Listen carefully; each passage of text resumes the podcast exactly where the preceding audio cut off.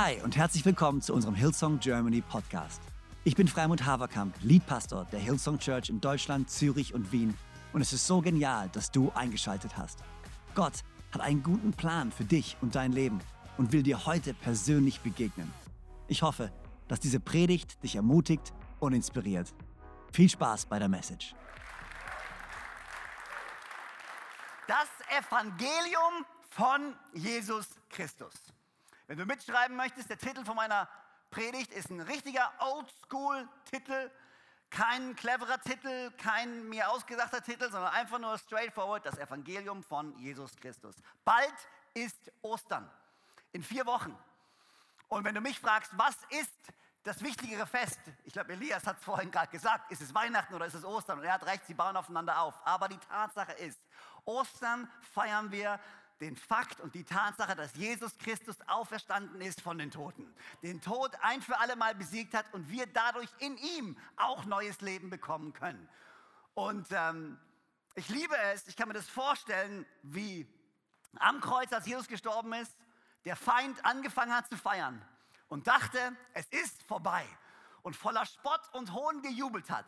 Aber dann am dritten Tage ist er ganz still und leise geworden. Ich war gestern im Fußballstadion.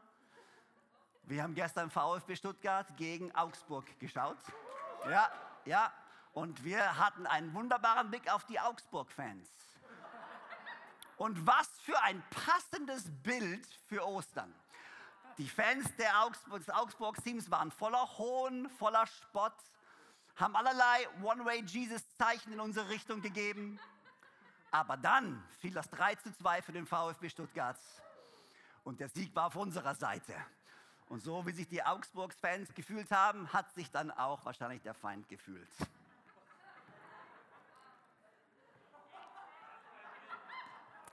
Wir hatten schon zu lange keinen Fußball mehr in unserer Church. Es ist an der Zeit, dass Menschen wieder zu ihren Wurzeln zurückkommen. Auch ein Cornelius Laukopf sollte nicht mehr SC Freiburg-Fan sein, sondern sollte wieder zurück zu seinen Wurzeln. Cornelius, VfB, ole ole. Aber ich dachte mir, ich habe mich angefangen, ein äh, bisschen in den Römerbrief einzulesen. Und was ich machen möchte die nächsten Male, ist, ich möchte eigentlich jedes Mal, die nächsten Male, wenn ich predige, mich über den Römerbrief mit euch unterhalten. Ähm, der Römerbrief ist so ein richtig gewagter Brief. Ähm, Im Sinne von, er ist eines der wohl wichtigsten Werke in der Bibel, eines der größten Werke von Paulus. Äh, so viel Wahrheit in diesem Brief, so viel Gnade, die Message des Evangeliums so klar und deutlich kommuniziert. Und zu gleicher Zeit haben sehr viele Menschen sehr viel Respekt vor diesem Brief, weil er theologisch nun mal richtig heavy ist. Also das ist kein Leichtgewichtler, das ist ein Schwergewicht. Nichtsdestotrotz ist das Zentrum von diesem Brief so passend für uns und so passend für uns als Vorbereitung auf das Osterfest, weil es geht um das Evangelium von Jesus Christus, es geht um die Auferstehung, es geht um seine Gnade, um seine Liebe, um seine Vergebung, es geht darum, wie das Königreich Gottes etabliert wird. Was ich tun möchte, ist, ich möchte euch die ersten 14, 15 Verse, glaube ich, vorlesen und dann habe ich drei simple Punkte, die ich ganz kurz erörtern möchte aus den ersten Versen. Das ist eigentlich nur das Hallo von Paulus an die Gemeinde in Rom. Er sagt quasi nur Hallo. Und allein in seinem Hallo schon könnte ich wahrscheinlich 15 Predigten draus machen. Äh, ich versuche mich aber zusammenzureißen. Aber ja, ich lese euch in den Brief vor, die ersten paar Verse, und dann gehen wir direkt in die Punkte. Und ich hoffe, das ist okay für euch. Ich habe jetzt keine weiteren großen Fußballbilder. Ich habe eins reingebracht, damit ist jetzt gut. Jetzt gehen wir einfach in den Text und geben Gas. Seid ihr bereit dafür? Ja, ich habe auch keine weiteren Witze mehr eingebaut. Jetzt ist einfach nur Let's go, people. Alright, let's go. Römer 1, Vers 1. Paulus, Diener Jesu Christi, an die Gemeinde in Rom. Gott hat mich zum Apostel berufen und dazu bestimmt, seine Botschaft bekannt zu machen, die er schon vor langer Zeit durch seine Propheten in der Heiligen Schrift angekündigt hatte. Es handelt sich um das Evangelium von seinem Sohn dieser stammt seiner irdischen Herkunft nach von David ab. Und nachdem er von den Toten auferstanden ist, ist ihm, wie es das Wirken des Heiligen Geistes zeigt, die Macht gegeben worden, die ihm als dem Sohn Gottes zukommt. Durch ihn, Jesus Christus, unseren Herrn, hat Gott mich in seiner Gnade zum Apostel für alle Völker gemacht, damit das Evangelium, damit sie das Evangelium annehmen und an Jesus glauben und damit auf diese Weise sein Name geehrt wird. Darum gilt mein Auftrag auch euch in Rom, euch, die ihr von Jesus Christus berufen seid. Ihr seid von Gott geliebt, ihr seid berufen und ihr gehört zu seinem heiligen Volk. Euch allen wünsche ich Gnade und Frieden von Gott, unserem Vater und von Jesus Christus, unserem Herrn. Als erstes möchte ich meinem Gott durch Jesus Christus für euch alle danken. Denn in der ganzen Welt spricht man von eurem Glauben. Gott weiß, dass kein Tag vergeht, an dem ich nicht im Gebet an euch denke. Er ist mein Zeuge, er, dem ich diene, indem ich mich mit meinem ganzen Leben für das Evangelium von seinem Sohn einsetze. Gott weiß auch, dass es mein Wunsch ist, endlich einmal zu euch zu kommen. Aber jedes Mal oder jedes Mal, wenn ich bete, bitte ich ihn darum, mir das möglich zu machen, wenn es sein Wille ist. Denn ich sehne mich danach, euch persönlich kennenzulernen und euch etwas von dem, was Gottes Geist mir geschenkt hat, weiterzugeben, damit ihr in eurem Glauben gestärkt werdet. Besser gesagt, damit wir, wenn ich bei euch bin, durch unseren Glauben gegenseitig ermutigt werden. Ihr durch euch und ihr oder ihr durch euch und ich und ihr durch mich. So, sorry. Wow. Ich durch euch und ihr durch mich. Danke. Ihr sollt wissen, Geschwister, dass ich mir schon oft vorgenommen hatte, euch zu besuchen. Nur stand dem bisher jedes Mal was im Weg. Ich möchte nämlich, dass meine Arbeit auch bei euch in Rom Früchte trägt, genauso wie es bei den anderen Völkern der Fall ist. Allen weiß ich mich verpflichtet, sowohl den Völkern der griechischen Kultur als auch den übrigen Völkern, sowohl den, sowohl den Gebildeten als auch den Ungebildeten. Darum ist es mein Wunsch, auch euch in Rom die Botschaft des Evangeliums zu verkünden. Gleich sind wir da. Könnt ihr noch? Könnt ihr noch? Alright. Zu dieser Botschaft, ganz bekannter Vers bekenne ich mich offen und ohne mich zu schämen. Denn das Evangelium ist die Kraft Gottes, die jedem, der glaubt, Rettung bringt. Das gilt zunächst für die Juden, es gilt aber auch für jeden anderen Menschen. Denn im Evangelium zeigt uns Gott seine Gerechtigkeit. Eine Gerechtigkeit, zu der man durch den Glauben Zugang hat. Sie kommt dem zugute, der ihm vertraut. Darum heißt es in der Schrift, der Gerechte wird leben weil er glaubt. Wow, was für ein Einstieg, was für ein Hallo in einem Brief. Übrigens, darf ich ganz kurz die Frage stellen, rumpelt mein Mikrofon zu arg solchen, oder passt es? Bei mir rumpelt es, ne? Passt? Okay, sehr gut. Was für ein Einstieg in, in einen Brief. Und ich, wir müssen nur ganz kurz uns vorstellen, an wen er den Brief schreibt. Und wohin er diesen Brief schreibt. Dieser Brief wird nicht geschrieben an eine große christliche Gemeinde in einer großen christlichen Stadt, in einer großen christlichen Kultur, geprägt von christlichen Werten. Dieser Brief wird geschrieben an einen kleinen Überbleibsel von Christen, von neuen Christen, nicht mal Juden, sondern von griechischen Christen. Die Juden wurden zu der Zeit vorher aus Rom vertrieben. Jetzt waren dort Griechen, die das Evangelium angenommen hatten. Das war wahrscheinlich ein paar Häuser voll. Wir reden von einer Handvoll von Christen die mitten unter der Nase des größten, mächtigsten Menschen der Welt und des größten Imperiums mit dem größten Königreichs lebten. Und Paulus schreibt zu ihnen, Julius Caesar,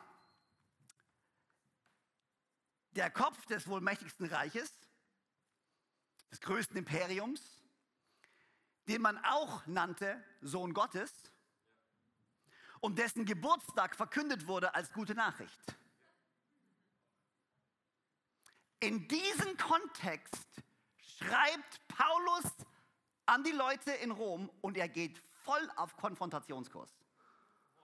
Er nimmt kein Blatt von Mund und er redet über den Sohn Gottes, er redet über die gute Nachricht, die wahre gute Nachricht, er redet über das wahre Königreich Gottes, er redet über die wahre Rettung. Er geht auf vollen Kurs und sagt, den Leuten in Rom, hier ist, was wir wirklich glauben.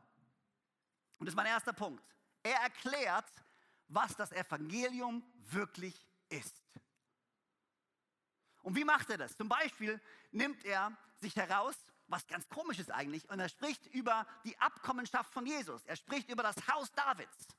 Daher kommt Jesus. Warum sagt er das? Hier ist die Sache. Julius Caesar hatte selbst, er kommt von, er kommt von einer sehr, von einer patrizischen Familie der Julia und er hat sehr oft erwähnt, von was einer tollen, langstehenden Familie er doch herkommt und warum er verehrt werden muss, weil er kommt von einer wohlhabenden, angesehenen Familie, die ganz tiefe Wurzeln hat. Und hier sagt Paulus, es ist egal, wie alt Julius Caesars Familie auch sein mag, die von Jesus ist älter, größer und stärker. Also wie, wie, wie ihr seht, er konfrontiert.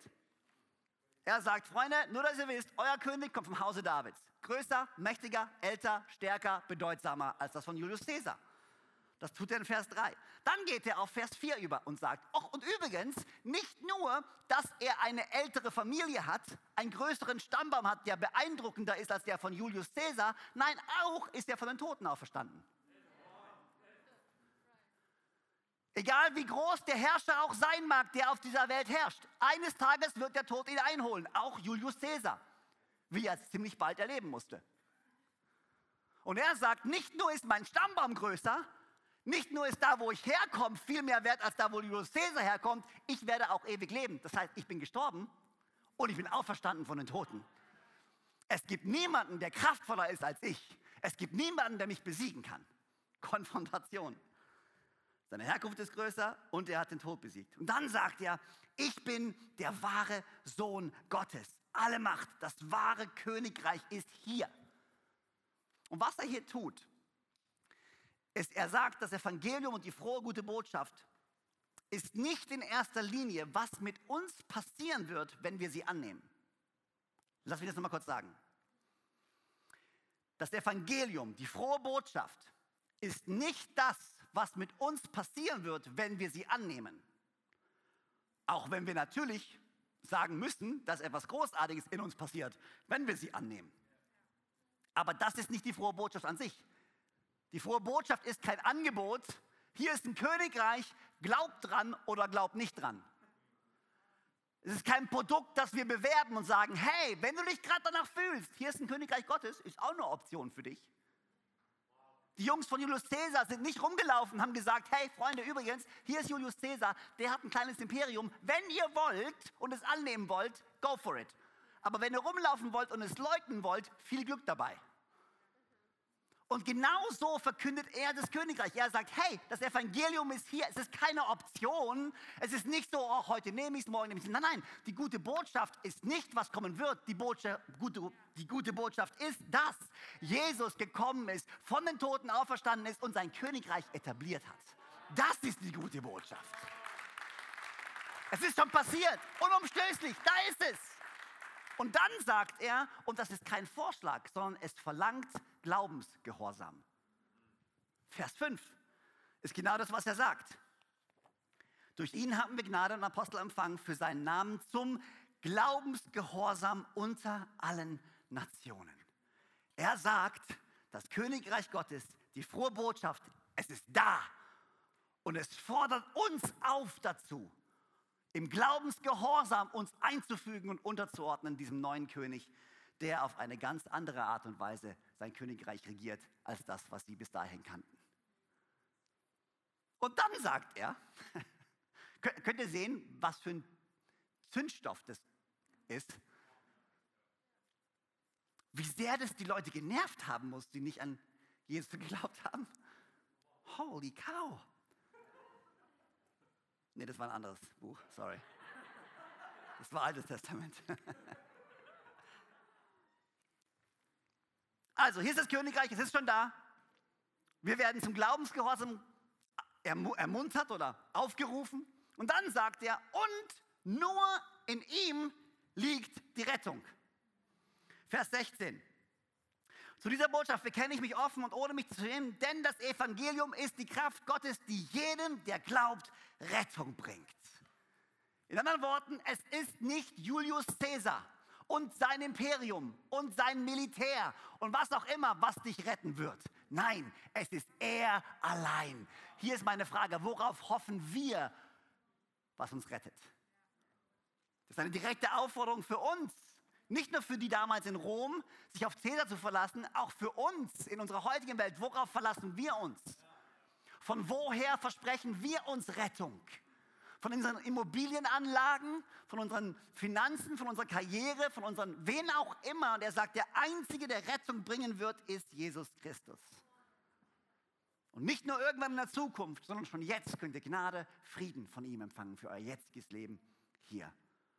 Und dann sagt er, und diese Rettung, die kommt nicht in Vers 17 nachher durch Leistung, durch Zahlungen. Diese Rettung kommt durch Glauben allein. Womit er quasi den gesamten, das gesamte Fundament legt, auf dem der gesamte Römerbrief aufbaut. Nämlich die Gerechtigkeit Gottes und die Gnade Gottes und die Tatsache, dass meine Rettung nicht basiert auf meiner Leistung, sondern meine Rettung basiert auf dem, was er für mich getan hat, seine Gerechtigkeit und seine Gnade für mich. Das ist das Evangelium. Hier kommt ein neuer König. Er baut ein neues Königreich. Das ist anders als alles, was ihr bisher kanntet. Aber in ihm werdet ihr wahre Rettung finden, in ihm werdet ihr wahren Frieden finden, in ihm werdet ihr wahre Zuflucht und Zuversicht und Hoffnung finden für eure Seelen. Das ist das Evangelium. Und damals für die Menschen in Rom, genauso für uns heute, ist das so wichtig, dass wir verstehen, was das Evangelium ist. Nicht zukünftige Heilung und das, was passieren wird, wenn wir es annehmen. Nein, das Evangelium, das, die gute Botschaft wurde verkündet. Sie ist, Jesus ist von den Toten auferstanden. Sein Königreich lebt und wir alle haben Zugang dazu, wenn wir wollen. Er erklärt erstens, noch mein erster Punkt. Er erklärt, was das Evangelium ist. Das Zweite, was er tut, ist, er zeigt auf, was das Evangelium für uns bedeutet. Jetzt, da hier ein neues Königreich entsteht, zeigt er uns, welchen Platz wir in diesem Königreich finden und wie wir unseren Wert in dieser Welt und in diesem Königreich bestimmen. Vers 6 und 7. Hier ist, was er sagt. Das Erste, was er sagt. Ihr seid geliebt. Ihr seid geliebt von Gott geschaffen, von Gott gesehen, von Gott erkannt, wo auch immer du glaubst zu sein, wie weit du auch weg glaubst zu sein von Gott. Nein, er sieht dich, er kennt dich und später in Römer 8 werden wir lesen und nichts wird dich jemals trennen können von seiner Liebe. Noch Höhen, noch Tiefen, Mächte, Gewalten, Engel, Gestalten, nichts wird dich jemals trennen können von seiner Liebe. Du bist geliebt. Das ist das Evangelium. Und hier finden wir unseren Wert und unseren Platz nicht durch einen Status in der Gesellschaft, nicht durch Anerkennung in der Gesellschaft, nicht egal von welcher Familie wir kommen. Nein, du bist geliebt, weil du bist ein Gottes Kind. Geliebt, von Gott geschaffen, von Gott gesehen, von Gott gekannt, von Gott geliebt. Das Zweite, was er sagt, ist, ihr seid berufen. Vers 6 und 7, lass mich kurz nochmal durchlesen. Hier ist das Evangelium und was es mit uns macht. Mein Auftrag gilt euch in Rom, die ihr von Jesus Christus berufen seid. Ihr seid von Gott geliebt, ihr seid berufen. Die Suche nach dem Sinn des Lebens hat ein Ende, sagt er hier. Hier ist deine Berufung. Für ihn zu leben und ihm Ehre zu geben. Punkt. Alles andere ist ein Bonus. Alles andere ist ein Luxus. Alles andere ist, was die Welt euch sagen will, was eure Berufung ist. Nein, es gibt nur eine Berufung, für ihn zu leben und ihm die Ehre zu geben. Du musst nicht mehr länger nach dem Sinn des Lebens suchen. Hier ist der Sinn. Du bist geliebt, du bist gesehen, du bist anerkannt. Jetzt lebst du für ihn. Wow. Alles andere. Und darüber können wir uns gerne unterhalten, was es dann bedeutet, für ihn zu leben was es bedeutet, ihm die Ehre zu geben mit allem, wer du bist und allem, was du hast. Was für Auswirkungen das hat auf unser Leben. Natürlich, darüber müssen wir reden. Werden wir auch. Aber dazu habe ich heute nicht die Zeit. Wir sind geliebt, wir sind berufen. Also das Erste, was er sagt, er zeigt uns, was das Evangelium wirklich ist. Das Zweite, was er tut, alles in der Einleitung, by the way. er zeigt auf, was das Evangelium wirklich bedeutet. Wir sind geliebt, wir sind berufen und wir sind Teil seiner Familie. Wir sind Teil seiner Familie. Ihr seid von Gott geliebt, ihr seid berufen und ihr gehört zu seinem heiligen Volk. Nicht mehr alleine, nicht mehr isoliert, nicht mehr einsam, nicht mehr ohne Zukunft. Nein, eingebunden, sicher, mit einem gesicherten Erbe in der Zukunft und voller Hoffnung. Das ist, wo wir jetzt sind. Wir müssen uns keine Sorgen machen darüber was wir mal haben werden, was wir einmal erben werden. Werden wir jemals genug haben? Wo gehöre ich dazu? Nein, du bist eingebunden. Du bist eingebunden in die Familie Gottes. Dein Erbe steht sicher. Zu der damaligen Zeit die größte Frage. Zur damaligen Zeit die größte Herausforderung, alleine dazustehen, ohne Familie. Drama zu der Zeit. Und er sagt, ihr habt eine Familie, ihr habt ein Erbe, ihr seid sicher. Du bist Teil von seiner Familie. Das ist, was das Evangelium für uns bedeutet. Wir finden unseren Platz in diesem Königreich und damit finden wir unseren Platz in dieser Welt und wir haben ein Fundament, von dem wir ausgehen und zu dem wir zurückkommen und wir haben eine Familie, mit der wir das gemeinsam tun. Was ist das Evangelium? Die frohe Botschaft von Jesus. Dass er von den Toten auferstanden ist und dass sein Königreich gekommen ist. Mit all der Kraft, mit all der Macht, wahrer König. Was bedeutet das für uns? Dass wir geliebt sind, dass wir berufen sind, dass wir Teil seiner Familie sind. Und dann drittens fängt er an zu erklären, wie sein Reich und wie seine Familie funktioniert. Alles das in den ersten 16 Versen. Er fängt an zu erklären, wie sein Königreich funktioniert. Das Erste, was er sagt, ist, jeder ist willkommen. Wie funktioniert das Königreich Gottes? Jeder ist willkommen. Weil zu der Zeit, und wir müssen verstehen, natürlich ist er der große Apostel, der den Messias nicht nur den Juden gegönnt hat, sondern der gesagt hat, diese Message ist nicht nur für die Juden, für das jüdische Volk. Nein, es ist auch für die Griechen, es ist für die Heiden, es ist für alle. Die Message von Jesus gilt nicht nur der einen Völkergruppe, sie ist für alle. Und es war damals in Rom ein richtiges Durcheinander, weil, ich habe vorhin gesagt, die Juden wurden vertrieben aus Rom. Die einzigen Christen, die es in Rom noch gab, waren Griechen, die sich entschieden hatten, jetzt Jesus zu folgen. Sie hatten keine Tradition, Sie hatten keine Ahnung von Bräuchen, von kulturellen Dingen, die sie einhalten mussten, keine Ahnung. Und dann aber kamen die Juden wieder zurück und wollten wieder Rom besiedeln und dann brachen zwei Welten aufeinander. Einmal kamen die Juden, die gesagt haben, ey, dieser Jesus ist nicht für euch, der ist für uns. Wir sind Gottes Volk. Ihr habt mit dem nichts zu tun. Und dann kamen die Griechen, die jetzt Jesus folgten, sagen, nein, nein, all eure Bräuche, alles, was ihr macht, ist alles vorbei, ist alles gegessen. Diese Message ist jetzt für uns. Und Paulus sagt, könnt ihr bitte aufhören, euch zu streiten? Die Message von Jesus ist für jeden, der kommt. Jeder, der kommt, so wie er ist, kann seine Liebe empfangen, kann seine Gnade empfangen, kann herausfinden, wer er ist und herausfinden, wer ich bin in Jesus. Diese Message ist für alle. Wie funktioniert sein Reich? Erstens, es ist für alle. Jeder ist willkommen. Zweitens, und die, den Part liebe ich, wie funktioniert sein Reich? Nur in Einheit und nur zusammen. Jesus hat mal gesagt, ein Königreich in sich geteilt kann nicht bestehen. Einheit und Zusammenkünfte sind entscheidend. Lass mich Vers 10 bis 12 vorlesen. Hier ist, was Paulus sagt. Gott weiß, dass es mein Wunsch ist, endlich einmal zu euch zu kommen. Jedes Mal, wenn ich bete, bitte ich ihn darum, mir das möglich zu machen, wenn er oder wenn es sein Wille ist. Denn ich sehne mich danach. Er, er erklärt, wie das Königreich Gottes funktioniert. Hört gut zu. Ich sehne mich danach, euch persönlich kennenzulernen und euch etwas von dem, was Gottes Geist mir geschenkt hat, weiterzugeben, damit ihr in eurem Glauben gestärkt werdet. Und besser gesagt, damit wir, wenn ich bei euch bin, durch unseren Glauben gegenseitig ermutigt werden. Ich durch euch und ihr durch mich. Paulus schreibt einen Brief. Und er sagt, der Brief ist gut. Und ich kann euch viel sagen, viel mitteilen. Aber ein Brief wird niemals die Tatsache ersetzen, wenn ich bei euch bin. Wenn ich euch sehe wenn ich euch in die Arme schließen kann, wenn wir gegenseitig miteinander reden können, essen können, Wein trinken können, uns austauschen können. Das ist, wo das Evangelium wirklich seine Entfaltung findet.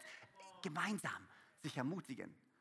Online ist gut, aber ersetzt niemals die Zusammenkünfte. Von weitem zuschauen, allein die Bibel lesen ist gut. Aber es ersetzt nicht das Evangelium. Eine Familie funktioniert nur, wenn sie eng zusammensteht, wenn man sich sieht, wenn man sich gegenseitig ermutigt, sich gegenseitig stärkt, sich gegenseitig korrigiert, sich gegenseitig schleift. Das ist Familie. Und er sagt ja, oh man, ich will euch unbedingt sehen, ich will euch sehen, weil ich will euch, ich will euch was mitgeben von dem, was Gott mir geschenkt hat und ich will von euch ermutigt werden. Wow. Überleg mal, wenn wir alle diesen Spirit haben. Oh man, ich kann es kaum erwarten, ich kann es kaum erwarten. Kleingruppe, ich kann es kaum erwarten, was von dem weiterzugeben, was Gott zu mir gesprochen hat diese Woche und von jemandem anders zu hören, was Gott zu ihm gesprochen hat. Oh, ich kann es kaum erwarten, am Sonntag in die Kirche zu gehen und jemanden zu ermutigen, oh man, jemanden Kaffee zu bezahlen, weil bald macht das Café wieder auf in Jesu Namen. Ich kann es kaum erwarten, zu kommen, gemeinsam mit meinen Geschwistern Gott anzubeten, ihn zu loben, ihn zu preisen und niemand wird mich aufhalten, egal was kommt, denn ich weiß, das Evangelium findet seine Auswirkungen, seine Entfaltung, wenn wir zusammenkommen. So funktioniert es. Jeder ist willkommen. Es geht nur zusammen. Und dann beendet er quasi diesen, diese Einleitung mit der Basis, mit der wir angefangen haben. Die Basis und das, das Zentrum, wie alles funktioniert und durch wen alles zusammengehalten wird, ist unser oder ist Jesus und unser Vertrauen in ihm. Vers 17. Wenn ich ihn finde. Denn im Evangelium zeigt uns Gott seine Gerechtigkeit. Eine Gerechtigkeit, zu der man durch den Glauben Zugang hat. Sie kommt dem zugute, der ihm vertraut. Darum heißt es in der Schrift, der Gerechte wird leben, weil er glaubt. Anfang, Ende, Zentrum, Eckstein, Jesus und unser Vertrauen in ihn. Das ist das Fundament, das wird immer das Fundament sein und das war es auch schon immer. Die Kirche, ich habe neulich zu, unserer, zu unserem Campus in Zürich gesprochen. Ich habe darüber gesprochen, wie Leute anfangen zu reden. Die letzten zwei Jahre, die Pandemie hat die Kirche für immer verändert. Für immer verändert. Nie mehr ist alles so, also nichts mehr wird mal so sein, wie es mal war.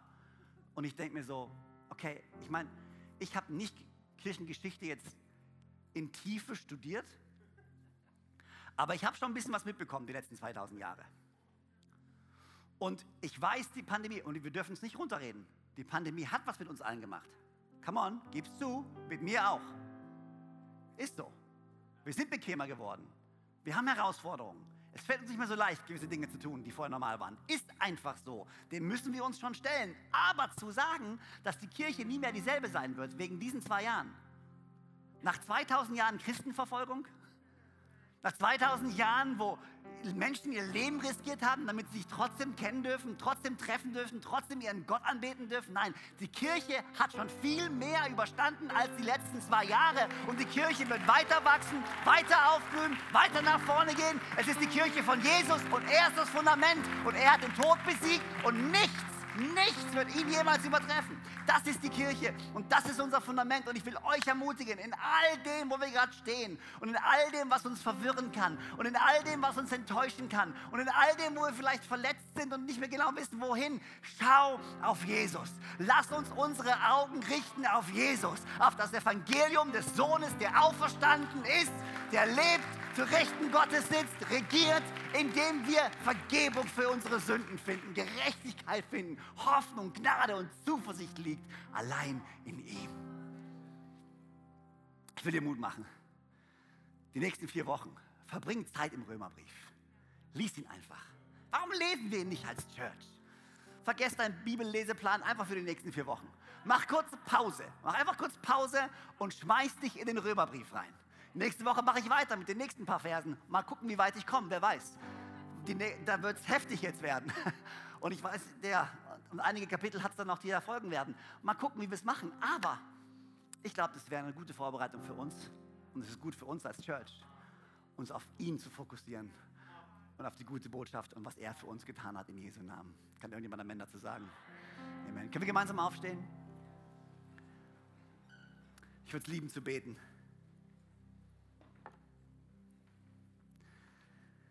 Vielleicht können wir unsere Augen schließen für einen kleinen Moment.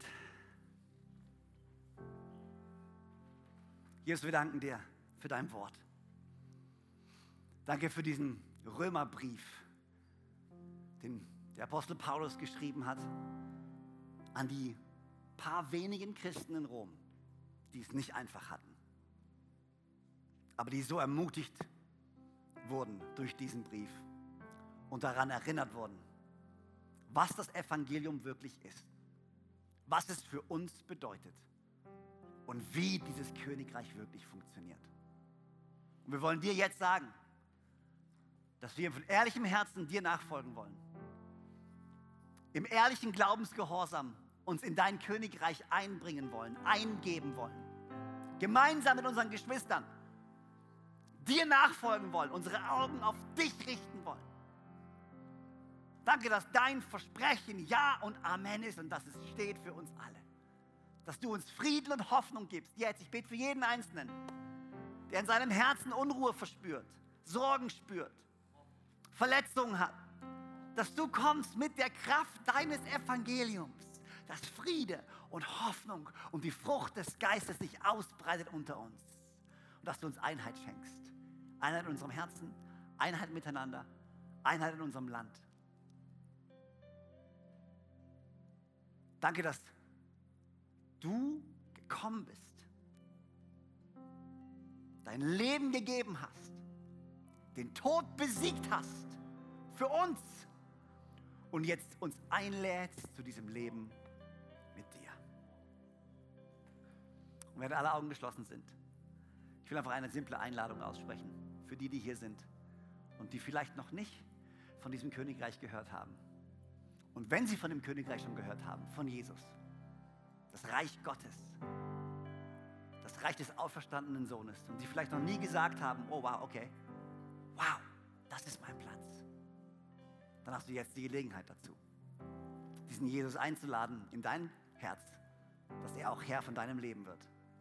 Wo auch immer du bist. Online am Start, Ravensburg, hier in Konstanz, wo auch immer. Wenn du sagst, ich will diesen Jesus einladen, auch König von meinem Herzen zu werden, Herr von meinem Leben zu werden. Ich will ihn kennen, ich will mit ihm unterwegs sein und ich will, dass er mich nimmt und mein Leben verändert. Ich wünsche, dass er mir eine neue Hoffnung gibt, eine neue Zuversicht gibt.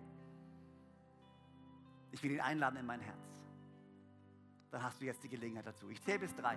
Von ganz hinten nach vorne, von rechts nach links, wo immer du bist. Wenn du sagst, ich will diesen Jesus einladen, König meines Herzens zu sein, dann kannst du bei drei, da wo du stehst, einfach kurz die Hand heben. Als Zeichen für Gott. Und sie wieder runternehmen.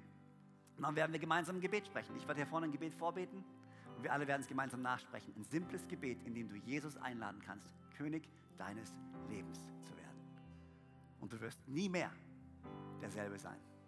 Wenn du hier bist und wenn du sagst, ich will Jesus einladen in mein Herz zum allerersten Mal, dann ist das dein Moment. Oder wenn du sagst, ich kannte ihn mal, ich habe mich entfernt von ihm, aber ich will zurück auch dann ist dieser Moment für dich. Ich zähle bis drei. Du kannst bei drei einfach die Hand heben, sie wieder runternehmen und dann werden wir gemeinsam beten an dem Platz, wo du stehst. Ich bete vor, wir alle beten es mit dir. Du bist nicht alleine. Wenn du Jesus einladen willst zum allerersten Mal oder zurück willst zu ihm, das ist dein Moment. Eins, zwei, wo auch immer du bist. Drei, komm mal, heb deine Hand da, wo du stehst. Ist jemand hier, der sagt, yes, ich will diesen Jesus einladen in mein Herz. Großartig, Dankeschön, yes, ich habe die Hand.